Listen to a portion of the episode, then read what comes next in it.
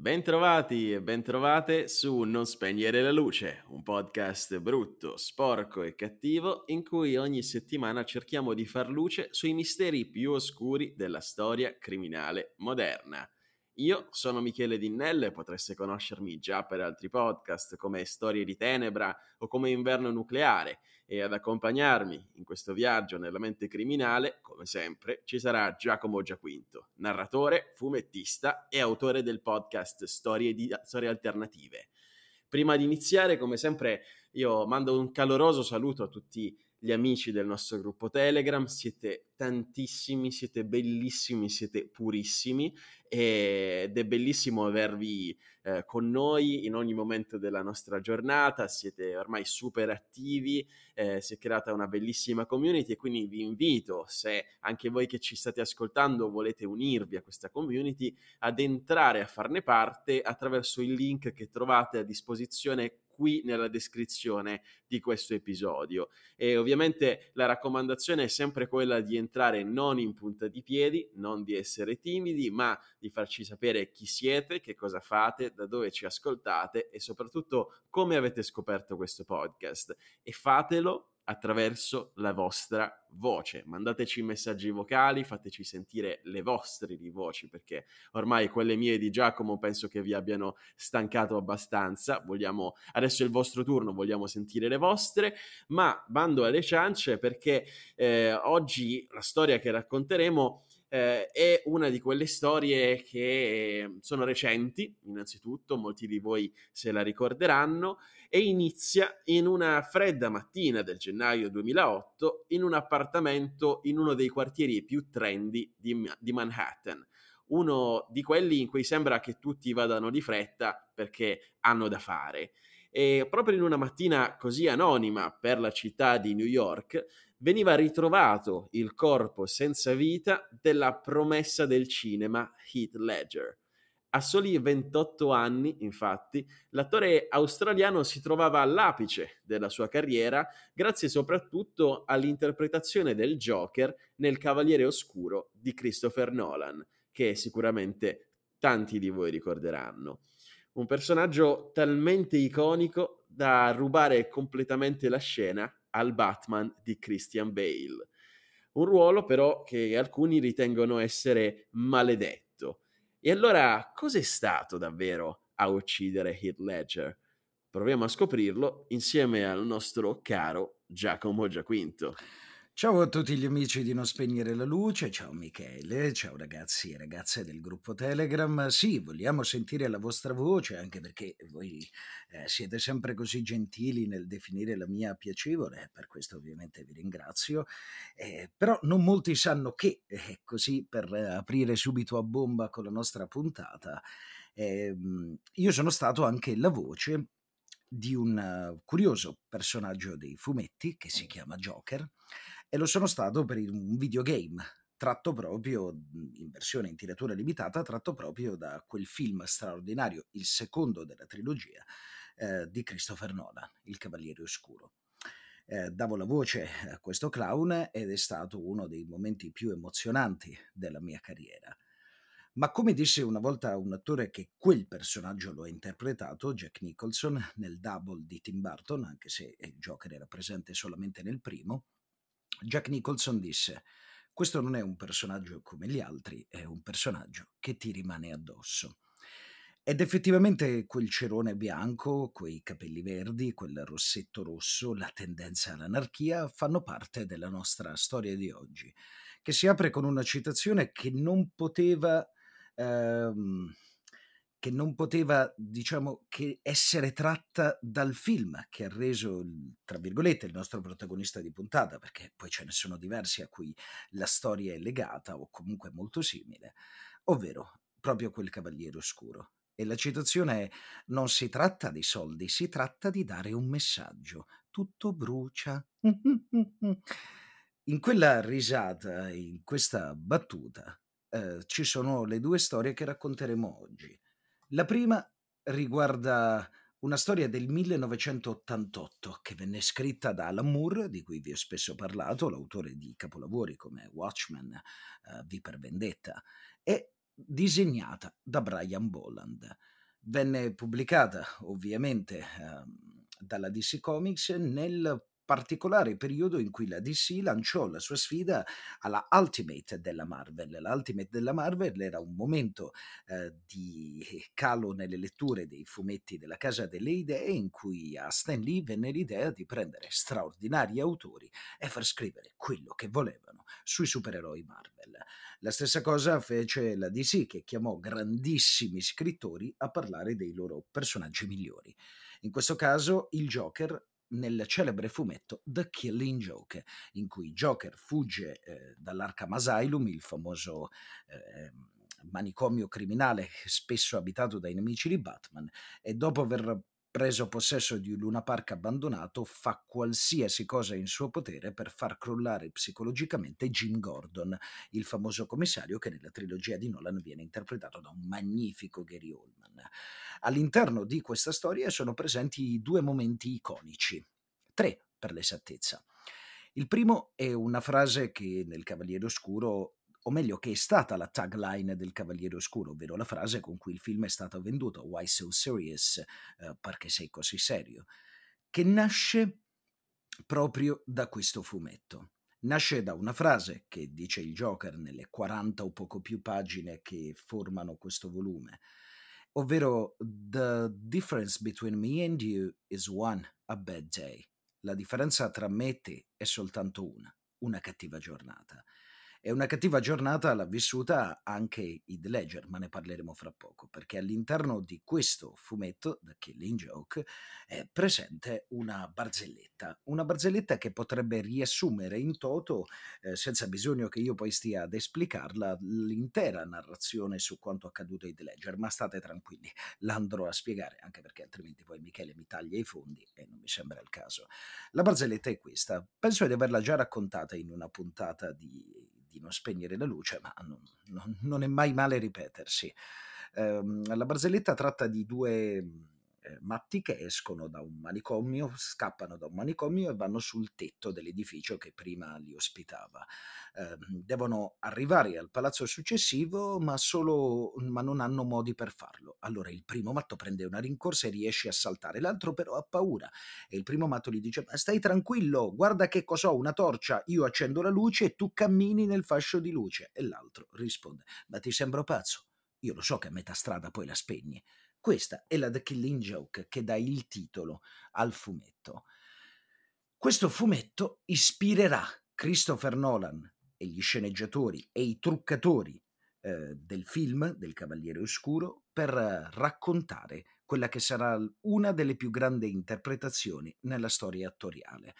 Già perché in quel film a detta non solo della critica, a detta non solo mia o del pubblico che magari è un grande appassionato delle storie di Batman, ma a detta di tutti gli esperti del settore, dei colleghi di The Ledger, o soprattutto a detta di coloro che lo hanno vissuto da vicino, prima che lui andasse in scena, prima che Nolan chiamasse il Chuck, quello lì non era Heath Ledger, quello lì era il Joker. Ma chi era Heath Ledger? Heath Ledger è un ragazzo che nasce il 4 aprile del 1979 a Perth, in Australia. E come molti di quelli che abitano quella zona del mondo ha diverse origini e come capita a tantissimi di coloro che fanno parte di quella parte del mondo ha origini inglesi, ha sicuramente origini irlandesi e quasi certamente anche origini scozzesi. Il nome gliel'ha dato uh, la madre, infatti deriva da Heathcliff, eh, che probabilmente riconoscerete perché è il personaggio protagonista del più grande romanzo di Emily Brontë, ovvero Cime Tempestose, eh, che sua madre amava tantissimo. Eh, non solo, frequenta eh, la scuola, la Guildford Grammar School, dove dimostra di avere straordinarie capacità sportive, in particolare nell'hockey, eh, sia in ambito recitativo e infatti inizia a lavorare in una piccola compagnia del luogo, la Globe Shakespeare Company. A 16 anni, visto l'amore per la scuola, eh, la abbandona perché preferisce ha un altro amore in realtà, quello per la recitazione. Infatti convince un suo amico Trevor a trasferirsi a Sydney con l'intenzione appunto di intraprendere la carriera cinematografica. All'inizio diversi problemi, ma sa che può sfruttare la sua fisicità, il suo, il suo viso, anche perché è dotato di un fascino molto particolare.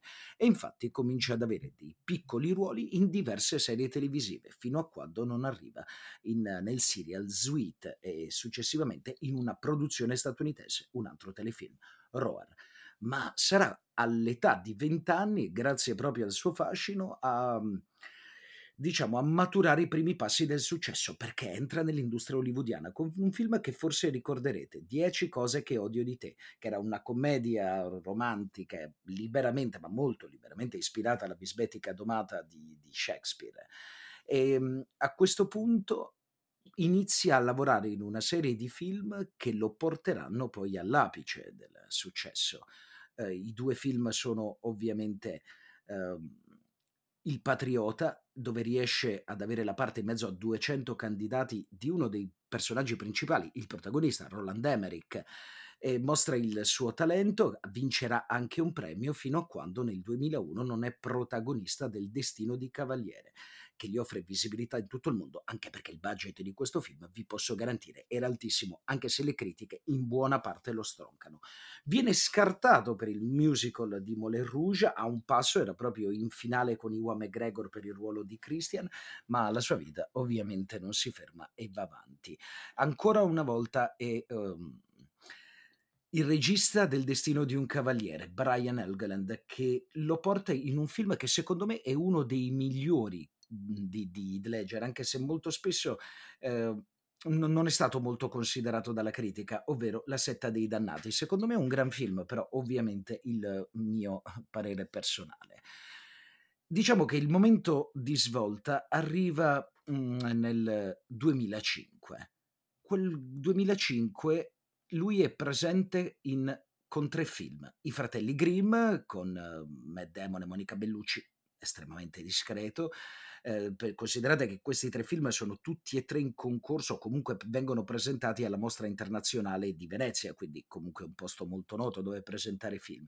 È con Casanova, discreto, così e così, ma soprattutto è in un film pazzesco di Ang Lee che quell'anno vincerà appunto il Leone d'Oro, I segreti di Brackback Mountain, al fianco di una nuova stella in ascesa che diventerà il suo migliore amico. Jay Gillenal, che probabilmente conoscerete per tanti film bellissimi che ha realizzato, Donnie Darko per esempio, eh, The Nightcrawler per citarne un altro importante. Ecco, questo film, portandosi anche dietro una serie di haters e di, di critiche, perché parla della storia di due cowboy che, che, decidono di intraprendere una relazione omoerotica, ottiene un grandissimo successo. In effetti è un grandissimo film. Ma a questo punto ehm, è il momento che, diciamo, tra virgolette, stavate aspettando, perché nel, nel 2006 diventa ufficiale il suo inserimento all'interno del cast del sequel di Batman Begins, perché Christopher Nolan ha deciso che sarà una trilogia e nel secondo vuole lui per interpretare il Joker che nell'89 Jack Nicholson aveva già interpretato nel Batman di Tim Burton. Um, la, raccogliere quell'eredità non fu facile, lo ha detto lo stesso Heath Ledger, ma Nolan aveva dichiarato fin da subito che aveva scelto Heath perché talentuoso e pronto alle sfide. In realtà si dice che il motivo fosse un altro, ovvero che Nolan per questo film non voleva per il ruolo di antagonista un, um, un attore troppo famoso perché ce l'aveva già per il protagonista, Christian Bale. Quindi voleva un ragazzo conosciuto, eh, ma che soprattutto sapesse mantenere la giusta soglia di attenzione su quello che era il protagonista, ovvero Batman. Ovviamente, come molti di voi sapranno, non è affatto andato così. Considerate che per il produttore del film, e qui ritorna il nostro killing joke, Charles Roven ehm, lui non voleva descrivere nel film le origini, ma l'ascesa di Joker come risposta a Batman. Voleva parlare del legame che nel fumetto dell'88 di Moore è molto evidente, ovvero quello delle nemesi. Eh, come dice lo stesso Joker all'interno del film, durante la celebre scena del, dell'interrogatorio, Batman gli, die, gli, chiede perché vuoi uccidermi. Lui risponde: Io non voglio ucciderti, ah, tu completi me. Ed è su questo che si basa particolarmente il film. Heath Ledger era felicissimo per questa parte, perché aveva avuto occasione di vedere Batman Begins, il, il primo film della saga, conosceva il, il mondo del Joker e cominciò a leggere due straordinari fumetti, The Killing Joke, di cui vi ho già parlato, e l'altro è Arkham Asylum, che è un fumetto straordinario, davvero se non lo avete fatto leggetelo, andate nella prima libreria di fiducia o mercatino, ma trovatelo perché è un fumetto breve e pazzesco di Graham Morrison, che è uno dei più grandi sceneggiatori di fumetti, uno scozzese, e Dave McKean, che è uno dei più grandi disegnatori britannici al mondo cominciò non solo a trarre ispirazione dal mondo dei fumetti, no, ma per la figura del Joker cominciò a trarre ispirazione anche eh, da altri personaggi, per esempio i protagonisti di Arancia Meccanica o per esempio il chitarrista Sid Vicious.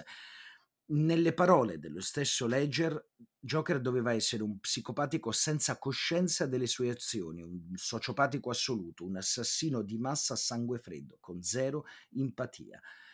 Il ruolo più divertente della sua carriera. Beh, ovviamente non è andata bene a tutti. Per esempio a Jack Nicholson non è andata giù, che criticò l- quella performance definendola senza spirito, attaccando inoltre la produzione perché non avevano voluto ascoltare nemmeno per un attimo il suo parere al riguardo. E probabilmente così rimane fra di noi. È stato meglio così. Le riprese eh, si concludono nel, alla fine del 2007 e cominciano a uscire sempre più immagini di questo Joker.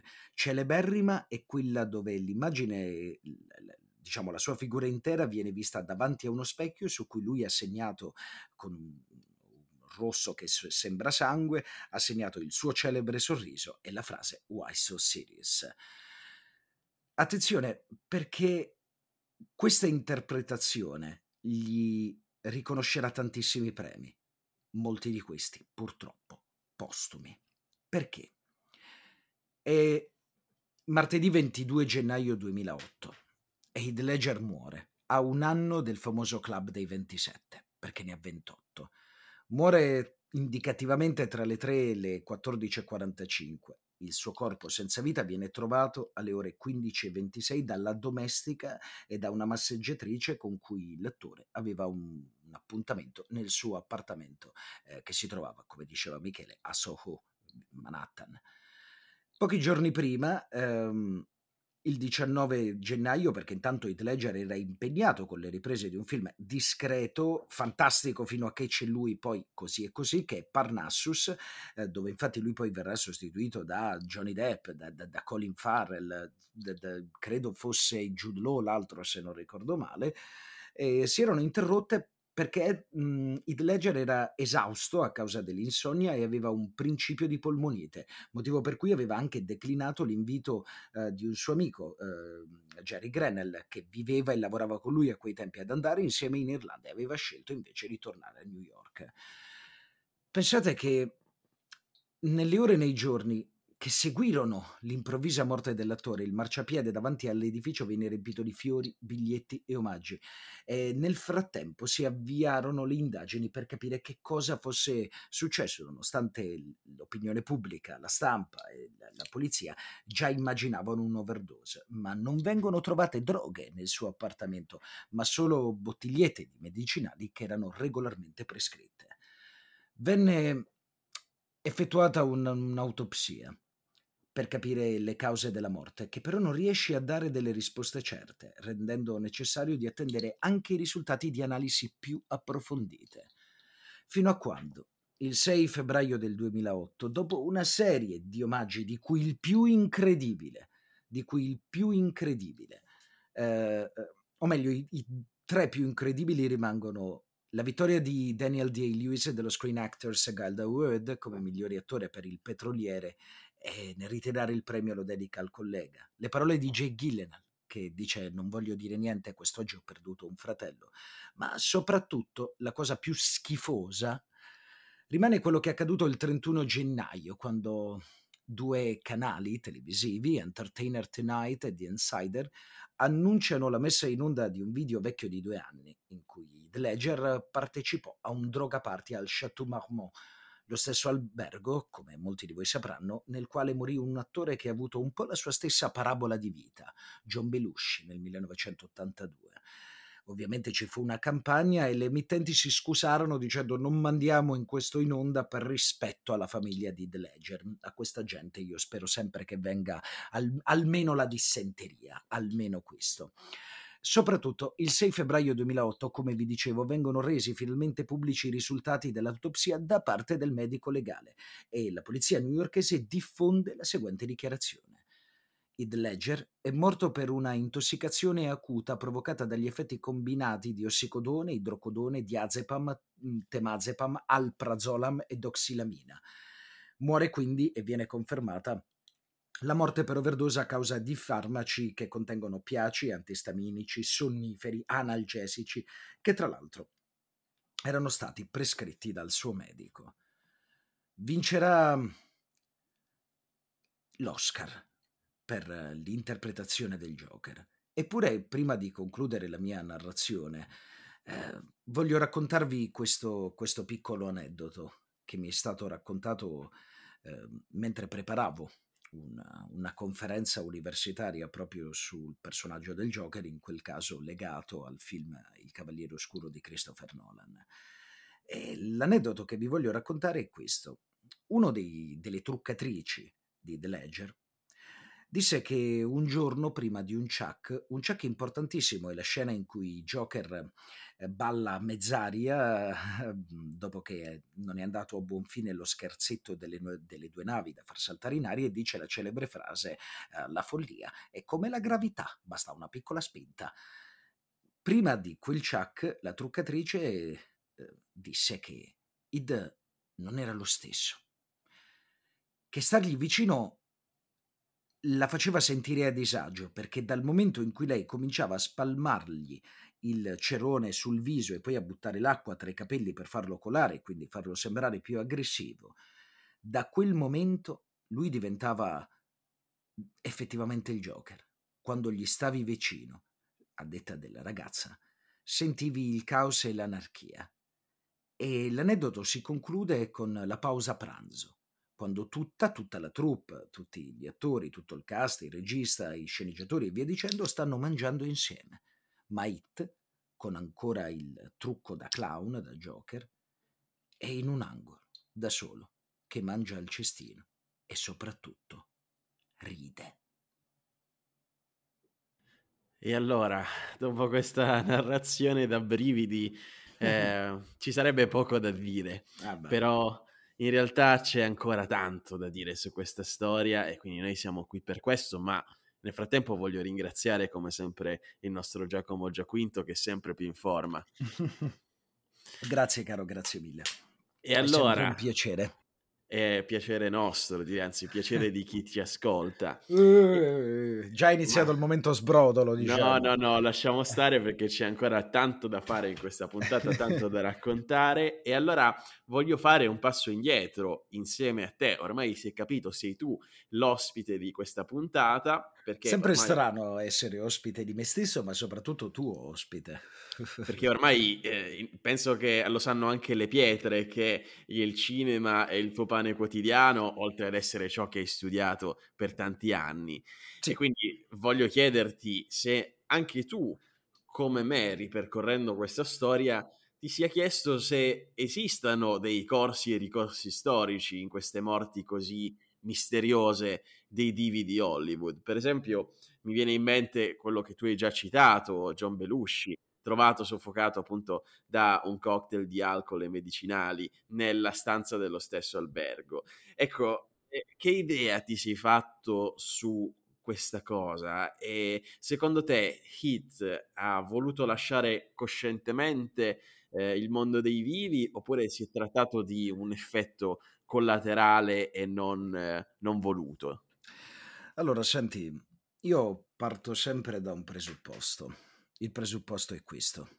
La settima arte, il cinema, è un mondo meraviglioso, ma è, è molto complesso, soprattutto quando parliamo di un'arte del genere, pensare al dietro le quinte. E il dietro le quinte, e questa sì che è una cosa simpatica, sono le vite di attori, attrici che noi idolatriamo alla follia, eh, li aspettiamo sul red carpet, faremo qualsiasi cosa per avere una, suo, una, loro foto. Pensa a quello che è accaduto a Johnny Depp al Festival di Cannes, soprattutto per la prima volta si fa rivedere dal vivo in una veste scherzosa dopo quello che era accaduto con Amber Heard durante il processo. Ma eh, a volte ci dimentichiamo che sono persone. Molto spesso sento delle frasi tipo eh, queste persone sono privilegiate, sicuramente guadagnano un sacco di soldi e non fanno la vita che magari può fare un bracciante o barra un muratore o qualcuno che magari non guadagna la loro cifra. Ma a volte ci dimentichiamo che proprio la pressione mediatica a cui queste persone sono soggette può portare a uno squilibrio. Non parlo di uno squilibrio mentale, parlo di uno squilibrio interiore. Se noi prendiamo i casi di, alcuni, di alcune delle morti più inaspettate del mondo del cinema e quindi Heath Ledger fondamentale anche perché il suo personaggio del Joker, a prescindere o meno dalla sua morte, questo credo che la sua morte abbia aiutato, ma non credo che sia stato tutto il merito, tra virgolette. È, è diventato un cult, fa parte del nostro immaginario collettivo. È incredibile che adesso si associ la figura del Joker a quella di Heath Ledger, piuttosto che magari a quella di un attore pluripremi Oscar, tre volte premio Oscar, no, credo due volte premio Oscar Jack Nicholson, perché credo che Daniel Day-Lewis non sia stato ancora battuto. E, o prendiamo anche il caso uh, di, di John Belushi. Pensiamo a Belushi subito dopo Blues Brothers, perché è facile parlare di John Belushi eh, in quel periodo. Uh, Saturday Night Live da questo duo, a lui e a Dan da questa grandissima visibilità. E esce un film pazzesco dove all'interno non tanto il cast quanto semplicemente i cameo che sono all'interno del film sono allucinanti. Ray Charles, Rita, Flan- Franklin, James Brown, eh, personaggi straordinari della cultura del tempo, persone che idolatriamo tuttora. È facile parlare di quello, ma proviamo a parlare dei film di John Belushi subito dopo. E chi li conosce? Cioè, se io dovessi dire a metà delle persone, avete mai visto Chiamami Aquila di Michael Apted o I vicini di casa di John Avildsen, dove tra l'altro c'è nuovamente mh, Acriord al suo fianco, molti non li conoscono, perché lui stava vivendo una fase eh, di declino su se stesso e molti dicono uh, no, era sicuramente il lato nascosto della sua assunzione di cocaina o il fatto che nel 1979 lui ebbe questo grande picco del problema di alcolismo. Eh, si crede sempre che la conseguenza sia la colpa, in realtà quelle sono conseguenze, so, conseguenze di tutto quello a cui era ehm, sottoposto eh, sottoposto da, a causa della pressione mediatica. Provate a immaginare, lasciate perdere per un attimo i guadagni, ma provate a immaginare, poi torno a bomba su It, provate a immaginare nel caso di Belushi il non poter uscire di casa per andare a fare la spesa e qui i soliti mi risponderanno, eh ma ti sei scelto tu questa vita. Sì, ma a volte puoi anche scegliere come andartene. E credo che ora non so se Hit volesse effettivamente di per sé avesse scelto di prendere quel cocktail e quindi di suicidarsi. Eh, questa è una cosa che probabilmente nessuno di noi saprà mai. Eh, ed è probabile che resterà uno dei grandi misteri del cinema, ma io non credo che questa sia la cosa importante, anche perché c'è sempre questo timore eh, della morte, questo ti- questa fine di tutto che a noi spaventa così tanto. Ma se proviamo a concentrarci sulla vita delle persone, spesso, ci, spesso diciamo ehm, che peccato quella persona è morta. Prendiamo, eh, ricordo che io e te parlavamo per un periodo de- del club dei 27, prendiamo Amy Winehouse in vita, eh, tante battute sul suo problema dell'alcolismo, sulla canzone Rehab, eh, sul suo cognome, spesso si sono fatte un sacco di battute perché lei è Winehouse di cognome, quindi il problema con l'alcol. Poi quando è morta tutti poverina, poverina, poverina è morta. Mai che ci si interroga sulla vita, io credo che in quel momento, e qui mi tornano sempre in mente le parole che io non dimenticherò mai di quando ho intervistato, no, intervistato, ho chiacchierato con una delle truccatrici di Ledger, e io non dimenticherò mai il suo modo di parlarmi di lui. Prima di quel trucco, una persona. Una persona bellissima, un ragazzo gioviale, un ragazzo rispettoso, sempre puntuale, che imparava sempre, ehm, a memoria tutto, ma considerate che Heath Ledger da Nolan, su consiglio di Nolan e su suo su esplicita richiesta di Heath, è rimasto chiuso in una stanza d'albergo per 2 mesi. 2 mesi in cui ha studiato il personaggio, studiato la camminata, studiato la risata, tutto questo senza avere veri e propri contatti col mondo. Immaginate che cosa questo può far scaturire nella mente di una persona, come una persona può vivere una situazione del genere nello studio, di un, nello studio totale di un personaggio eh, che fa dell'anarchia, del caos, che si definisce lui stesso un agente del caos nel film e che a un certo punto deve mettere in scena per giorni sempre lo stesso personaggio, sempre con la stessa poetica, al massimo delle sue possibilità.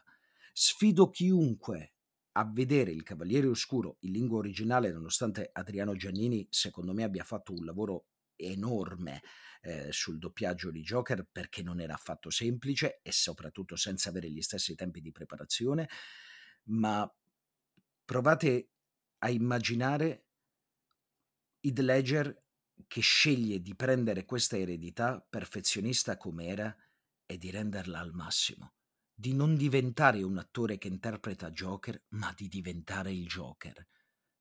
Questo, eh, questa è la mia risposta.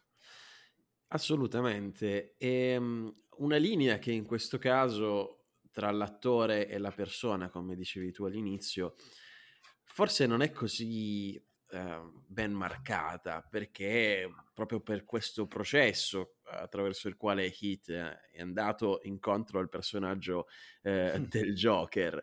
E un personaggio del Joker che poi vedremo fu definito da molti maledetto. Però vorrei soffermarmi per un attimo su, su questa cosa perché è un metodo che anche alcuni attori nostrani hanno adottato. Per esempio mi viene in mente eh, la grandissima prestazione di Alessandro Borghi quando ha dovuto recitare in Sulla mia pelle, il film su Stefano Cucchi, di cui, certo. come sapete, abbiamo parlato anche su questo podcast. Quindi vi invito a, a recuperarvi quella puntata se, se, ve la siete persa. E, um, però io credo che ci siano anche dei rischi uh, quando decidi di medesimarti così tanto in un personaggio eh, in modo così hardcore. Tu lo sai, Giacomo, sei, sei anche un attore di teatro, certo, quindi sai cosa, cosa, vuol dire recitare. E certo. si rischia, secondo me, lo dico da profano, però si rischia di perdere la testa perché se ti chiudi per due mesi non in una stanza di hotel, ma quella era una baita se, se non ricordo male. Sì, Poi sì, scusami, i nostri certo. ascoltatori sono, sono, attenti, sono più acculturati sì, di noi, quindi io li invito sempre a correggerci in caso diciamo qualcosa di leggermente inesatto. Noi siamo sempre baita, aperti, aperti, al dialogo, no? ma questo lo dico come chiosa eh, per tutti. E quindi non è, non è, solo una stanza di albergo, è la stanza di una baita di montagna, quindi completo isolamento. E, ehm, e, io credo che come persona poi ne esci proprio danneggiato a livello mentale da un'esperienza del genere e cambia il tuo corpo fisicamente, cambia la tua mente, eh, cambia il tuo modo di pensare. Certo, è uscito fuori un capolavoro perché siamo qui a parlare della trilogia del, del Cavaliere Oscuro, c'è stato un Oscar, e questo è innegabile. Ci ha, ci ha regalato sia Nolan sia eh, Heath Ledger, ci hanno regalato una perla. Ma certo. a livello umano, a che prezzo, mi chiedo io?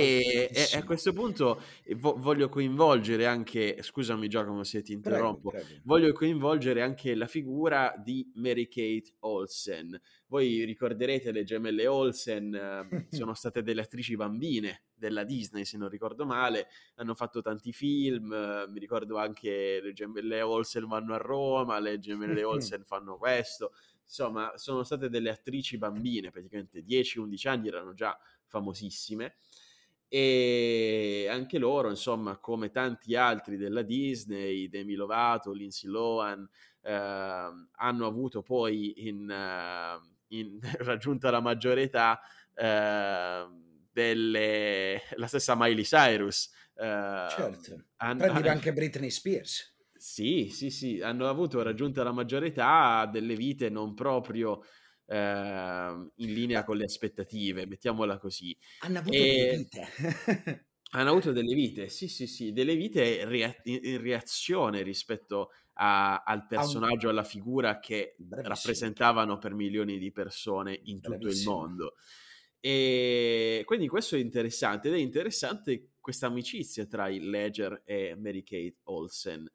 Eh, e diciamo, Heath Ledger aveva assunto, per entrare appunto nei dettagli della sua morte, aveva assunto dei farmaci, come tu hai già citato nel tuo, nella tua apertura, Giacomo, che eh, erano, non erano legalmente reperibili, c'era bisogno sì. di quella che noi in Italia chiamiamo una ricetta da parte del tuo medico curante. Quindi ci sono state anche delle accuse verso Mary Kate Olsen perché mhmm, lei era in cura eh, psicoterapeutica e aveva accesso a questo tipo di medicinali e quindi c'è stato anche chi ha detto ah è stata lei a dare a Heath Ledger eh, i, i, medicinali che cercava quindi questo è, è, ed è andata anche è stata interrogata anche dalla polizia dagli inquirenti quindi, insomma, cose anche abbastanza gravi. Poi non se ne è fatto più nulla, se non ricordo male. Però Confermi. è sempre, è sempre eh, mi veniva in mente questa espressione prima, Giacomo, il ballo della vita. Mi veniva in mente perché ce l'ha stampata sul petto Damiano dei Maneskin. Però è molto vero questo,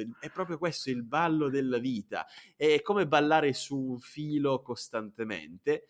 Noi certo, noi non balliamo su un filo, non balliamo su una corda, ma balliamo su un ponte sospeso, che è una cosa un po' più stabile. Ma se fai questo tipo di mestiere, secondo me, sei costantemente lì, sei costantemente coi piedi su un filo di nylon e sotto di, di te c'è un burrone, c'è un precipizio enorme che non vedi neanche la fine e deve essere una pressione incredibile questa quindi forse Hit non è riuscito a reggere questa pressione qui e non penso per rispondere alla domanda che io stesso ho fatto all'inizio non penso che lui volesse lasciare questo mondo perché aveva tanto da perdere, aveva anche una figlia piccola, era un attore comunque all'apice della sua carriera, l'abbiamo detto, non solo per il Joker che è stato fortunatissimo, ma lui ha fatto anche i segreti di Brockback Mountain. Film Insomma, pazzesco. Eh, ha fatto tante altre cose, quindi non è che era proprio l'ultimo degli scappati di casa. No, direi e... proprio di no. E quindi niente, volevo parlare insieme a te di questa amicizia un po' tossica e di cosa ne pensi. Ma guarda, ehm, su questo mi, mi torna sempre in mente mhmm, una storia eh, legata sia, se vogliamo, al, alla vita di The Ledger, ma in realtà legata a Hollywood. E vabbè, tu lo sai, io devo sempre prendere un po' le cose da dietro per, per spiegarmi al meglio. Mi manca assolutamente il dono della sintesi e chiedo scusa per questo ai nostri ascoltatori. Eh, Come ancora bella la parola ascoltatori, sai, perché adesso mh, certe parole non si utilizzano più, invece ha sempre il suo fascino. Eh, dicevo, mh, se voi prendete Hollywood, questo, questa industria magica, questo trionfo del capitalismo cinematografico, questo insieme di luci che si stagliano lungo, mhmm, che cos'è, un monte, eh, il posto dove nasce la magia, come è stato definito negli anni 30. Ed è una frase che perdura tuttora, quindi immaginate che, che tradizione orale ha avuto questa, questa citazione, questo assioma. Prendiamo una serie di storie. Brandon Lee, Brendan Fraser, ancora più reg- recente, Heath Ledger. Tutte persone con marchi. Ora provate a immaginare, faccio io a voi questa domanda. Tutti voi o comunque molti di coloro che ci ascoltano lavorano e come spesso succede nella vita e in particolare nel mondo del lavoro, tutti noi riceviamo delle critiche. Eh, capita anche eh, quando io faccio una narrazione, molti di voi mi correggono alcune cose che ovviamente dovendo tenere tutto a memoria qualche volta sfuggono alla, alla mia attenzione, perché siamo umani e succede. Immaginate quando un errore o un momento della tua vita possono distruggerla completamente. E immaginate quando davanti a queste cose tu non puoi reagire, non puoi fare niente. E qui vado a rispondere alla domanda di Michele. Prendete Brendan Fraser, negli anni 90 era all'apice, all'apice del successo, ma un successo di una proporzione mhmm, quasi impensabile da, da me, da Michele, da voi, grazie a due film, George, il re della giungla, mhmm, passabile, e La mummia, passato alla storia dei blockbuster. A un certo punto il capo della Hollywood Foreign Press ehm, abusa di lui durante un party a Beverly Hills e siccome lui voleva denunciare, viene ostracizzato da Hollywood e a detta sua, a detta del, de, dello stesso Brendan Fraser, quello era il motivo per cui non lo chiamavano a, alle cerimonie dei Golden Globe o non gli davano premi lo hanno messo da parte, lui ha recitato pochissimo, si è visto con la maschera di un robot interpretando Cliff in una serie bellissima e guardate come ritornano sempre le cose nelle narrazioni. Brendan Fraser, prima di The Whale, dell'ultimo film di Aronofsky, eh, era presente in Doom Patrol, tratto da un fumetto di Graham Morrison, lo stesso di Arkham Asylum, il fumetto che Heath Ledger leggeva nella sua baita mentre si preparava al Joker e che avevano letto anche gli sceneggiatori del Cavaliere Oscuro, ovviamente. Poi ritorna e Hollywood gli stende il velo per un film che parla di omosessualità, che in un certo senso parla di abusi mentali sicuramente, e il che fa quasi ridere che lui abbia vinto l'Oscar per questo. Prendi dall'altra parte Brandon Lee, e non parlo della morte di Brandon Lee, ma guardate la vita a volte. Una vita intera essere considerato da Hollywood e non solo il figlio di Bruce Lee e basta. Quindi Brandon Lee doveva fare le arti marziali e basta all'interno dei film perché doveva riecheggiare la memoria paterna. A un certo punto gli arriva un ruolo e guardate il caso ragazzi, il corvo è tratto da un fumetto, come molti di voi sapranno. Gli arriva un ruolo, non può piovere per sempre, frase talmente iconica che mhmm, a volte l'ho vista eh, sulle magliette delle persone, chiedevo sapete da dove tratta e mi rispondevano non ne ho idea, però immaginate, mhmm, non è per ovviamente sfottere queste persone, eh, però è per farvi capire l'importanza di una frase come gira e supera persino il nome del film. E Brandon Lee, prima della sua strana morte, più che tragica strana, perché tragico è è un concetto abbastanza labile, è felice per la prima volta nella sua vita, o una delle prime volte nella sua vita, perché finalmente ha ottenuto un ruolo in cui non deve fare a botte, non deve dare sfoggio delle sue abilità marziali, ma è un film dove deve recitare. E lui recita, almeno agli inizi, e lo fa anche benissimo. E dimostra di avere un talento che altri avevano messo da parte semplicemente perché e era il figlio di Bruce Lee.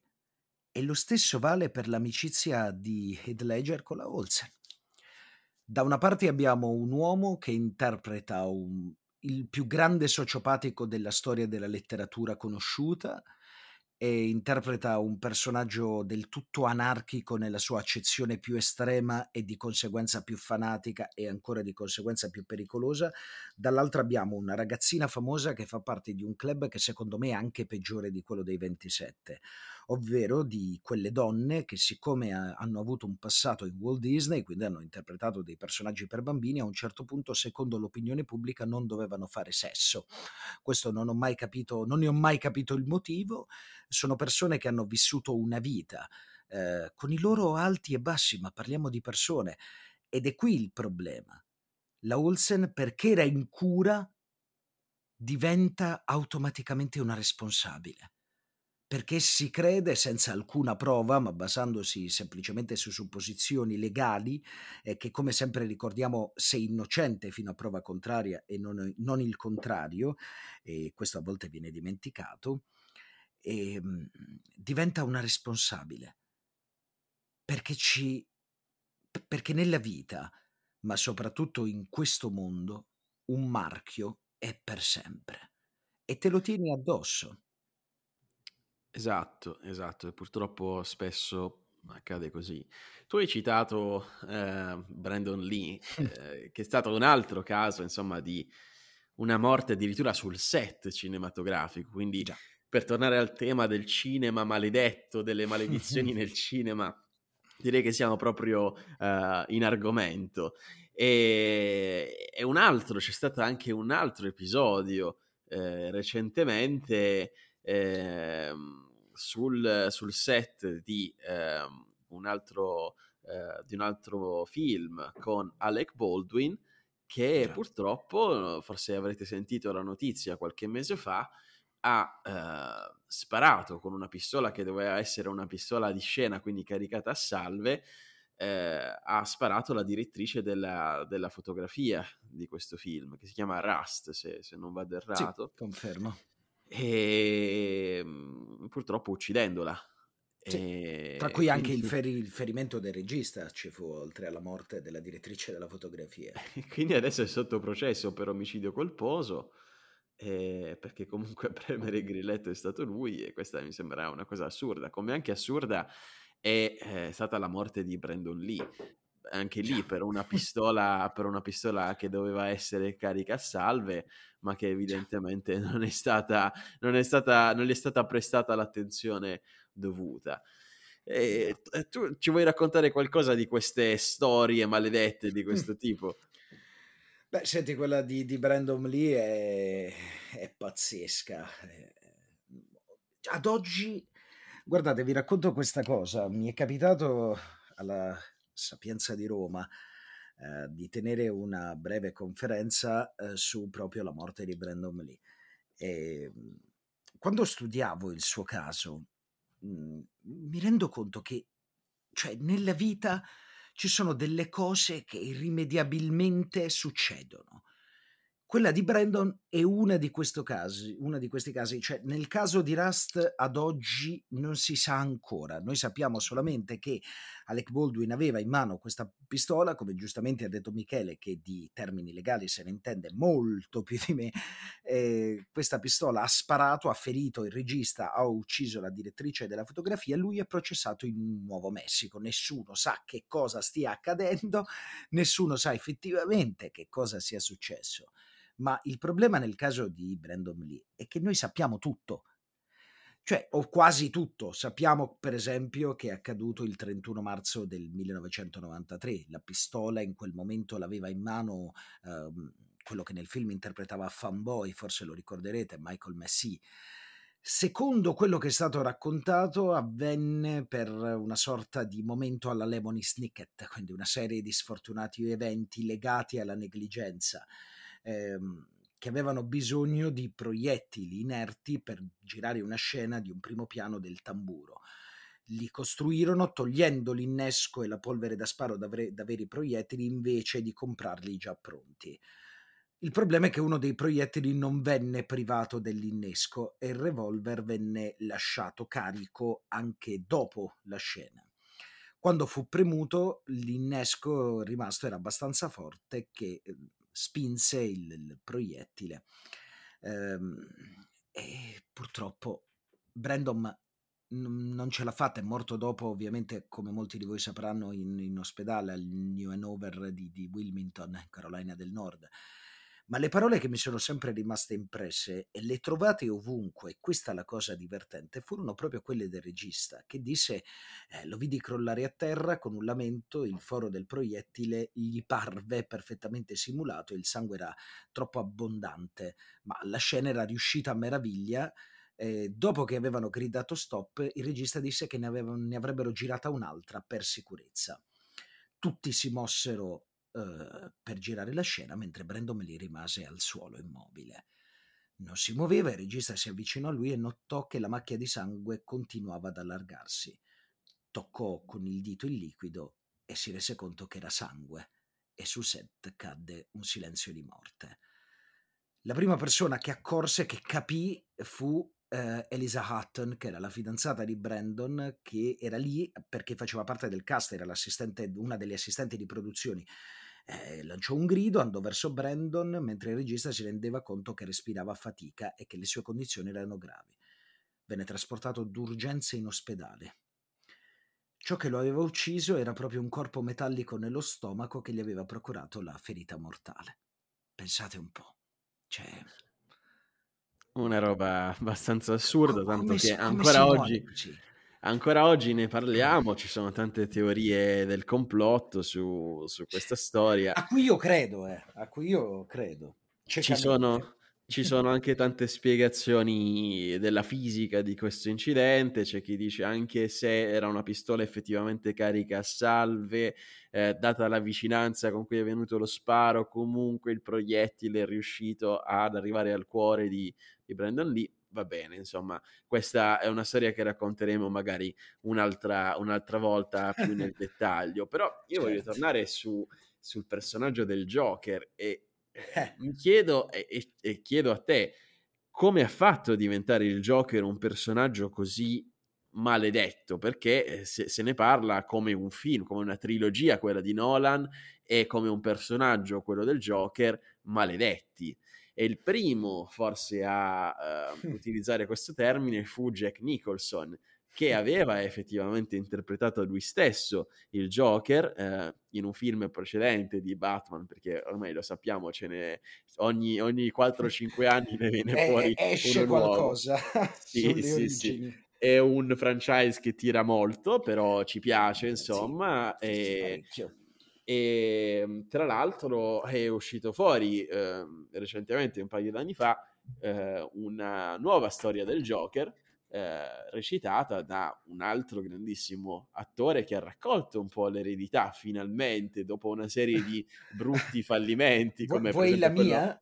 Vuoi la sì, mia sì, su Jared Leto? Sì, sì, sì, assolutamente, però tienila per un attimo calda perché diciamo di chi stiamo parlando, stiamo parlando di Joaquin Phoenix che eh, negli ultimi due anni ha fatto un lavoro incredibile con il suo Joker. Se non avete visto il film dovete assolutamente farlo perché eh, è un altro capolavoro. E quindi la mia domanda, a parte Jared Leto, Giacomo, è eh, cosa rende così maledettamente affascinante eh, questo personaggio e perché secondo te Jack Nicholson diceva che si tratta di un ruolo maledetto? Beh, allora, se c'è una se ci sono due persone, il che è quasi incredibile, ancora perché, ehm, se c'è una frase da cui sono ossessionato nella mia vita è che tutto nelle narrazioni e nei racconti alla fine ritorna.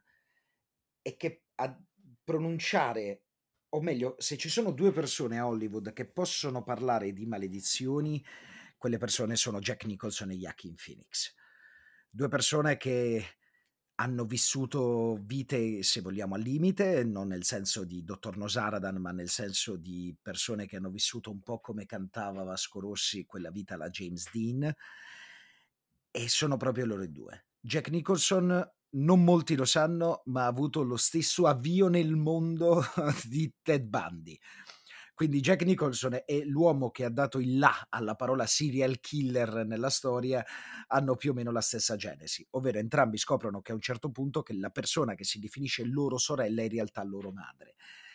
Nel caso di Nicholson è ancora più simpatico perché lui lo scopra. Un giornalista subito dopo il grande successo che lui sta avendo, proprio agli esordi del suo grande successo a Hollywood, vuole scrivere un articolo biografico su di lui che lui non voleva eh, perché è sempre stato molto restio alla stampa, a meno che non fosse la stampa sportiva di quando va a tifare i Los Angeles Lakers, sempre prima fila allo Staples Center. Dio mio quanto lo invidio.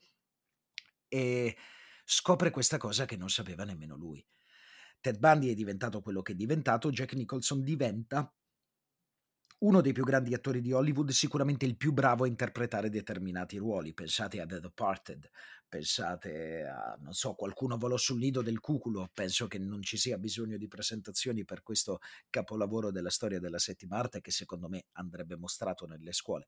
Non capirò mai perché nelle scuole non si studi il cinema, ma dall'altra parte abbiamo Joaquin Phoenix che a un certo punto viene bisfrattato dal mondo di Hollywood perché ha il labbro leporino, Ridley Scott invece capisce che quel labbro leporino, oh, scusatemi, Oliver Stone si rende conto, no, era Ridley Scott, si rende conto che il suo labbro leporino poteva essere un'arma eh, capace di bucare lo schermo e lo vuole per il generale Commodo nel Gladiatore.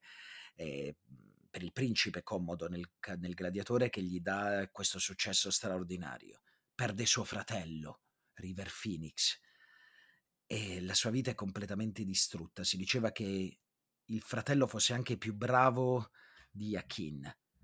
e lo vede morire in quella maniera, da un momento all'altro, anche lui.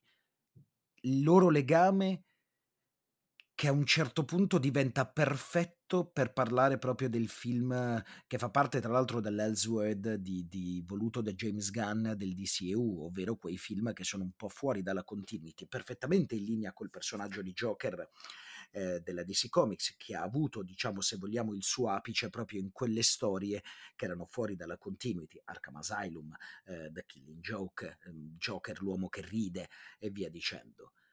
Che cosa vuol dire questo? Jack Nicholson a un certo punto dice questo è un ruolo maledetto. Perché lo dice? Perché il Joker affascina, perché normalizza gli abissi della psiche umana. Ti senti quasi in colpa, ma a un certo punto, mentre stai guardando sia eh, il, il Joker di Tim Burton dell'89, sia il Joker di The Ledger nella, nel, nel Cavaliere Oscuro di Nolan ti rendi conto che questi personaggi hanno ragione. Cioè a un certo punto non dico che tu faccia il tifo per loro, ma ti riconosci nelle loro parole. Ma provate voi a non riconoscervi in una frase come se introduci un po' di anarchia nella tua vita, se introduci un po' di caos nella tua vita, è innegabile che anche la persona più tranquilla al mondo sia affascinata dall'imprevisto. Siamo affascinati da ciò che ci spaventa e il Joker è quell'esatta rappresentazione. C'è una scena del, del Joker di Barton dove Jack Nicholson sta imbrattando i quadri di una galleria d'arte tranne uno perché lo rappresenta ed è un quadro che a prima vista è super inquietante.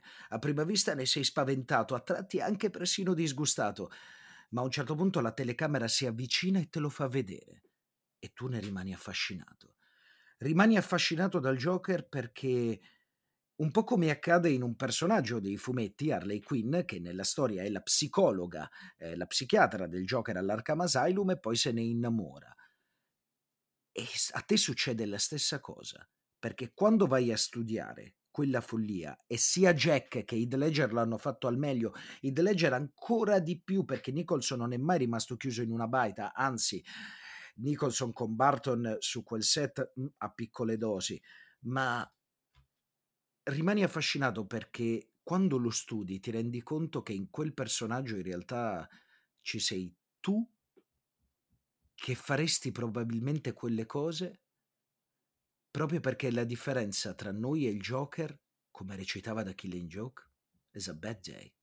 È una brutta giornata. direi che su queste note possiamo anche chiudere l'episodio. Giacomo.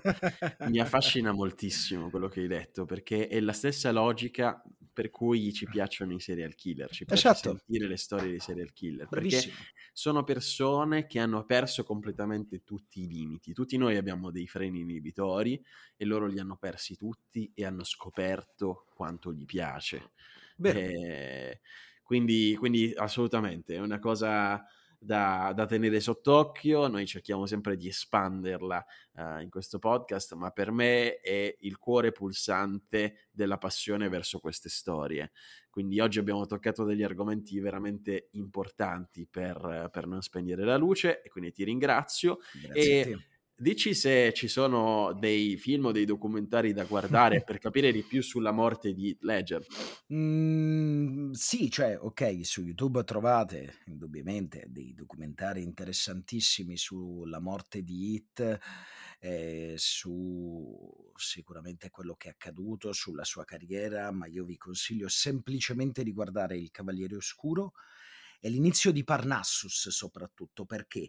Eh, perché lui è ancora nel personaggio del Joker quando inizia Parnassus. Ve ne renderete conto subito. Lui a un certo punto muore e il film è ancora in corso, lo stanno ancora girando a Londra e quindi sono costretti a chiamare un trittico di attori, tra l'altro amici attori, suoi.